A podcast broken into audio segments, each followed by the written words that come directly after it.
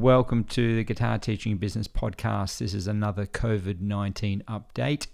My name is David Hart and I'll be your host. If you teach guitar and want to learn more about what we do, go to the website g4guitaronline.com. If you have any questions you'd like me to answer, just send me a message. All right, what I'll do as always, I'll just get started with some of the stats. I'm going to try and make today's podcast a little bit more positive. I want to sort of get into some of the things that, that I think are, are optimistic about what's going on, but just let's cover the stats first. Uh, the, the, so around the world, there's what what we're looking at here is I just want to give you some examples here. In Australia, we it, the about one person in every five thousand seven hundred has COVID nineteen. So it, it if you look if you compare that to say the US, US is one in every 2300 people. And if you go to Italy it's one in every 614 in Spain one in every 574 and so you can see well I should say the UK as well which is one in every 3337 so you can see from that that Spain is is the worst now in terms of percentages, how many people will have it, and the the US out of Australia, UK, and US, US is the worst off, followed by the UK and then Australia. Australia, I we we lag behind. I think I might have mentioned this in another podcast where we're uh, about a week behind countries like the US and the UK in terms of our first case and we were we were doing okay for a while. We didn't have much going on, but then we had a bunch of people come in on uh, on a ship, and then they, they made the mistake. I, I believe the Australian government, and, and especially New South Wales, made the mistake of letting people in off these ships, and without tre- checking them or quarantining them in any way. So so now we've we've sort of caught up quite a lot we're still not in the same position as the US and UK because it's really going crazy in those countries at the moment. But for us, uh, we're definitely catching up. A closer look at uh, the Australian situation is that in over the last week, it's been uh, stepping up. It's it well, it's it's it's now sitting on for the last four days. We're sitting on seventeen percent increase per day in in the number of uh, cases and so we're at 4,148 cases. And a week ago, we were somewhere around 13, 1,200, 13 cases. So you can see it's it's come, you know, almost triple. Uh, it's two and a half to three times, about three times, I think, in, in a week. So it's definitely moving along. And and if that, if of course we, we, we hope this will slow down, and it most likely will.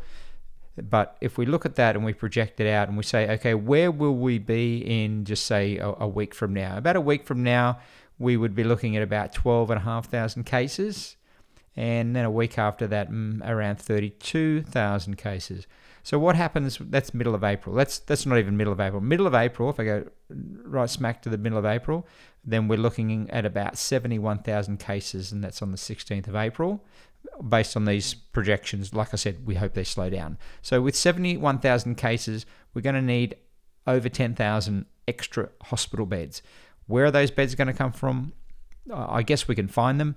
Well, Australia has 62,000 roughly uh, hospital beds, of which a certain percentage of those, maybe 20 or 30 percent, I think a third of them actually, are private, know, private hospitals, and two thirds are in public hospitals. Now, a lot of those beds are already full we're, we're probably talking 90, 90 to 95% of those beds are already occupied. So out of 60 odd thousand beds, there's probably about 6,000 available. And so for 10, we need 10,000 beds. So we're going to be looking at that point uh, running out of beds. Can they find them? I'm sure they can. I'm sure they can come up with probably another 10,000 beds before things start to get uh, in, which you know stressed where they just can't handle it anymore. So when does that happen? Well, here's here's the thing: is that this trend continues, then we're talking the 20th of April. We're talking only four days later that it will double uh, to to 20,000, and that's the rate of of doubling. Where it's actually doubling faster, um, I think, than four days. I think it's more like three days. So then, uh, where do we end up? Well, if we keep going another four days later, then we're up to uh, 30, 37 to, uh, thousand, and then we're looking at where we reach that 60,000 hospital beds. Sorry, I'm talking hospital beds here, um, just in case you, you weren't following on that.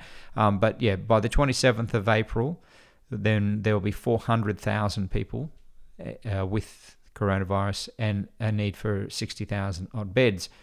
And from there, it just spirals out of control. You, if we get to that point, which we not only do we hope we don't get to that point, we, we can't get to that point. If we get to that point, then we're in serious, serious trouble. Something has to be done before then. The lockdown, the effects of the lockdown will be will will we should already feel the effects of the lockdown by then. I think we're already starting to feel the effects of the lockdown um, slightly, maybe maybe very little, but maybe let's just say a slight tinge of of uh, lockdown effect is is starting to kick in. I noticed today I went out because here in Australia you still can go out um, as long as you you don't go out with more than two one other person. So you can't group now from today. It's only from today. Just the day before it was ten people. Now it's two people. So so two people. And I noticed when I was walking around, it's been a bit different to previous days. And I just go for a walk around the neighbourhood to get some exercise. And I noticed that people were definitely keeping their distance and you know to this extent where people would literally walk on the other side of the road to avoid going past someone and things like that. There were some people. There was one particular uh, woman who who didn't seem to care. She walked right up behind me. She was literally you know uh, uh, half a meter behind me, and was going to walk around me. And I decided I'd move over to the side, give her plenty of room to get past. So there there are definitely people who who aren't still not thinking about it, still not concerned. I did see a another uh, three people. They were together, so obviously either they don't know the rule yet or they they they don't care. But that's going on everywhere. You're seeing this. There's always going to be a certain percentage of the people who don't follow it. But as the government tightens up more and more, then you're going to see hopefully the effects of the lockdown take place. And so hopefully we don't get to the end of April which is you know, a month from now, and have half a million people in Australia with it, and you know needing ninety to one hundred thousand hospital beds because we just won't have them. We'll be in, we will be in real trouble at that point. So anyway, like I said, being optimistic here and hoping that we don't get to that point. Now, just a very quick look at the news because I want to get onto these positive items. So let me just go here. Um, they're talking about uh, fines in Australia and that those who don't follow the rules will get fined. Um, a man arrested for ignoring self isolation. There was this guy who came through the airport. He was supposed to self isolate. He was told to self isolate, and he was caught three times uh, out and about. And and so they ended up fining him sixteen hundred dollars. And I think they they even threatened to jail him. I'm not 100% sure, but I did see something on that. Queensland are now issuing on the spot fines. Um, and it says Northern Territory Police will not enforce two person rule, so they're not being too strict on it at the moment. Um, what else do we have here? Tasmania records first COVID 19 death, and that's in Tasmania. 100,000. So, so there's a prediction here, and this is the one that I kind of want to look at. There's a prediction here. Victoria's sorry, the headline is 100,000 cases in a few weeks. Victoria's chief medical officer, Brett Sutton, has warned we could see 100,000 cases in a few weeks if we don't follow social distancing measures. We're still looking at a, a 10% increase per day nationally. Well, actually, it's 17%, so that's not quite correct. That's an improvement, uh, but it's still a doubling every week. He said, We don't want to go down that pathway we have imp- we have to improve to a point where the curve is entirely flat. He added, if we do not do the right thing, that increase could be 25 to 30% per day. That will lead to 100,000 cases in a few weeks. I think we're heading in the right direction, but we're not there yet. Look, I, I, his numbers don't match with mine. 10% is not what I have, uh, and I've been tracking the numbers, so I'm not sure where he's getting his numbers from. And but look, they're they're raised, definitely raising the alarm. These these uh, leaders are, are, getting getting serious about it, which is, is good because it's taken a month. Um, I, I would have preferred they got serious a month ago, but that's okay. They're they're doing their best, I guess, with what information they have. All right, so let me get to some of the other stuff here. So, first of all, for G4 guitar teachers, I've created what's called a new interactive checklist. And what that is, is the, the normal checklist you had to print out. So, they were just like a PDF. You print it out, and then you've got all these check boxes, and you tick them off as you go through. Now, with the interactive one, you don't need to print it out. It's all done on the computer. You just use your mouse and you click on the, the squares and it changes color. So the, the, the empty square goes to orange, which says that they're working on it. So, so empty square is inactive. Student doesn't have to do anything on that exercise. Click it, it goes orange. It tells the, the student that they need to work on that exercise. Click it again, it goes green. It means it's completed. It doesn't mean they don't review it. It just means that they don't have to, to be working on it every day like they do the other exercises. So check that out. If you're a G4 guitar teacher, go and check that out because I think you'll find it very handy for teaching students online. Um, so the coming weeks, put here, I think the next few weeks will be telling in terms of what goes on here. Either things will get a lot worse or they will, uh, we'll see light at the end of the tunnel. Whatever happens, the online world, uh, I think, will go through a period of rapid innovation. We're going to see things change. There's, there's a lot of talk now about the advantages of online teaching. People have been in this kind of mode of, we, we're doing it because we have to. It's not as good as person to person learning, etc., etc.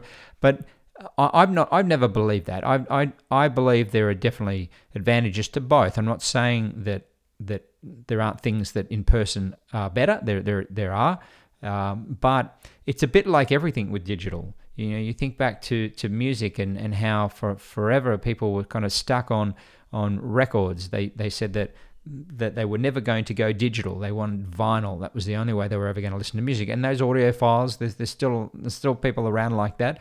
Um, and if you listen and you've got the ear for it, you can you can definitely tell the difference. But most people don't care. Most people can they get their digital, they can hear it, it sounds great.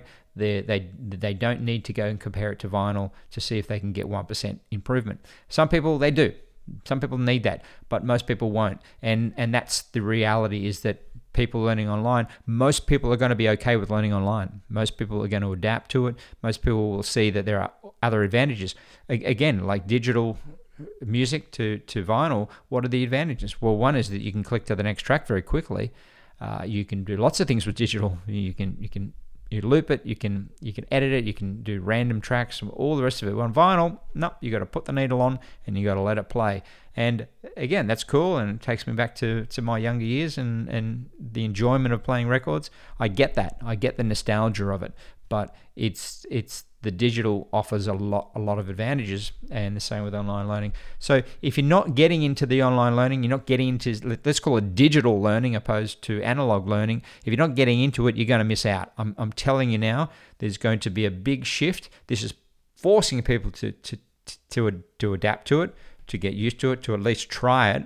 So in, in six months from now if we go back to normal some people will go back but a lot of people won't. A lot of people will say, No, I don't want to get in the car and drive to my guitar lessons. I don't want to take my child to the lessons. I'm happy with them to be online because it's easier for me. I can be cooking in the kitchen and I don't have to worry about all that. Plus, of course, all the other advantages to it. Um, and I won't go into those now, but just start thinking about what are the advantages of learning online because once you start to understand that then you're going to to appreciate it a lot more. You're going to get into it if you can you can start to see those advantages. All right.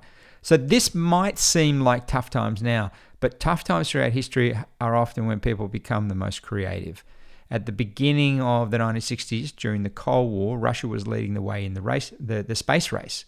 It was the press that pressure of Russia being ahead of the US that pushed the US the USA to put a man on the on the moon by the end of that decade. So really at the beginning of the 1960s that's when they committed that's when Kennedy committed to getting someone on the moon. They didn't have the technology, they didn't know how they would do it. It seemed like a, a complete pipe dream.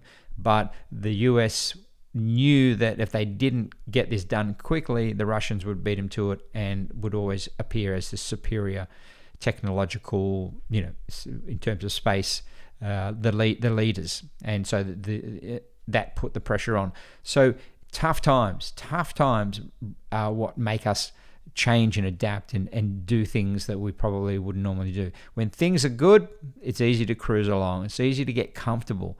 And that's the danger, uh, you know, and I've experienced that through my career and my life is the danger of falling into the comfort zone. It's, it's very nice to be in that comfort zone, but the reality is, is it, it doesn't produce the best results for the most part. Okay, the positive future I see uh, is this. If you think about about it, there is there is so much waste in the world. For example, many people today on a, on a work on a computer in an office. They could do the same work really from anywhere, home, a cafe, a park, etc. 80% of office space could probably be eliminated. So if you, you think about that, think about the fact that we we live in a house, and that's fine, that's our space but then we go to an office to work, yet we have an office at home. We could do the same thing from our laptop at home or our computer. So, so why are we going to these office spaces when we could do it all online? So there's not only, not only that, then there's the you know there's the travel of, of people getting to and from their office, all the all the, the, the traffic on the road, um, the roads themselves that take up a lot of space. And, you know, if you want to talk environmental, they're, they're, very bad for the environment. They create a lot of heat in cities, all that bitumen road, massive amounts of heat. Imagine if you didn't need 80% of those cars on the road because people were doing digitally what they could do. And think about all the, the pollution they, they produce and and on top of that, all the cars that are sitting there idle most of the time because people need them to, to get around. So we could we could have a lot less cars, we could have a lot less roads, and we could have a much better infrastructure that helps people to to do the things that they want to do. The infrastructure could more, be more about uh, going and meeting friends, you know, leisure, etc. A lot of things, especially if we up the ante on this, you could be sitting in a cafe just near you within walking distance where they have these big interactive screens where you whack on some headphones and you can talk to your friends who are sitting in another cafe somewhere on the other side of the country or the world and you interacting with them having coffee together except you're in different places. Uh, these are these are the things that are possible. The, you, you've just got to start thinking outside of the square and get away from that you know that mindset that everything has to be the way it's been forever and this digital world has been waiting for us for for a couple of decades now, um, but we've been quite shy about jumping on board. And what COVID nineteen has done is forced us to get in there and make it uh, uh, enjoy that that the benefits of of transitioning to the digital world. I'm not saying there's not a place for the, the, the analog world, if you like. Yes, there's definitely a place for that, but there are a lot of things that we could do. I think 80% of, of our world could go digital and could make everything a lot more efficient and remove a lot more of the waste. Now, as a parent, something that, that I've seen as another good example are school kids. How about the time that they spend going to school and sitting in classrooms all day? So this this is all being done online right now, and it's being done. In my opinion, it's it's working even better because what's happening is that the time, and this is uh, I'll use my daughter as the example. The time that my daughter is spending uh, doing school, in other words, she starts at nine fifteen each day and it goes till three o'clock, and she gets some breaks, of course, lunch and whatever but she's not the teacher's not there and the teacher could be but the, she's not sitting there watching the teacher on a screen. The teacher will load some videos up each i think each morning the teacher will do a video and, and talk. But most of the time the teacher's sending them to certain websites to log in and do maths english spelling whatever you name it. So so they're doing these these uh, projects if you like. So so what i'm seeing is my daughter is getting through a lot more work. She's learning a lot more than she was probably at school. I don't know because obviously we're not there in the classroom, but here that's again an advantage is I can see what she's doing. But I just I just know I can just instinctively tell that she's not being distracted by other students. She's focused on the work and she's getting it done. And I would say that, that that's that six hour day and with probably an hour break in the middle. So let's say five hour day from from nine ish to to three ish. Then in that time, I she's probably only spending two two two and a half hours actually doing work. and the rest of the time she's either talking to us or having a, a little break but she's getting the work done. She's she's meeting the what the teacher's asking to do. So that indicates to me that she's getting the work done that the teacher requires each day done in two and a half hours, maybe even less if she was more efficient. Because obviously there are other ways to to increase productivity and efficiency where we could get that down to maybe an hour and an hour and a half of, of that work. Because it, all it is is, if, for example, she'll go to a to a maths website and there'll be a bunch of questions there that she needs to or problems she needs to solve so by working through those problems faster or, or finding more efficient ways to do it, then she can get more done and get it done quicker. All right. So uh, the the other thing of that, of course, is the the schools themselves. Imagine if kids didn't go have to go to the schools, and some people say, well, what about the social interaction and all that? Well, they can still do that. You just you just turn the schools into parks or play centres, and and they can go there or they can go to the local parks but you turn them into to spaces to play. So the kids can go to them and the idea is that they don't have to go to just their school. They like they do now you have you know you go to your school you go to whatever school is close and convenient and you have you know one or two adults or more um, they're monitoring it making sure everyone's you know getting along and everything's working well, and that kids of certain ages are, are, separated so that they can play in their more, more in their age group. So you, you set all that up, but you, you turn that space into a different kind of space. You use it for a different purpose. And like I said, turning it into a park or cl- a climbing center, like kids love climbing. So, you know, you turn it into a rock climbing center or turn it into an arts center or, or, or theater or music, of course. Turn it into studios where they can go in and they can practice their instruments. Because a lot of kids want to practice instruments, but they can't because they live in an apartment or whatever. Imagine if the, they, they did all their schoolwork at home and the schools were just for the creative things that they couldn't do, such as band, band work, uh, you know, uh, where they want to do certain kinds of art, which get a bit messy at home, you know, woodwork, metalwork, all, all those kind of things that you need those facilities for. So you create this facility, which is it's all about that. It's not just empty rooms where kids sit at desks, which to me is a complete waste of space. They can sit at home in their their, their own space and they can do it online and then go to the school to do all these things. So there's so many ideas that, that can come out of this. And hopefully this is forcing people to think like that and think more creatively and not to just go back after this to the old ways of doing things. To see that this is a huge opportunity to move forward and to progress as a society. So, as you can see, I'm very optimistic about the future and about what is going to come out of this. I do take this very seriously. It's not something to to get any joy out of. It's certainly a very serious situation. People are dying, people are sick, and there are going to be a lot of unfortunate stories, sad stories that are going to come out by the end of this. already, what's happened in Italy and, and similar countries is absolutely devastating. Uh, and, and it's very surreal in many ways when you when you sort of look at the news and, and think about what we're all going through. You think this is like a movie. It's, it's not like something that I would have ever imagined would have happened in my lifetime, but yet here we are.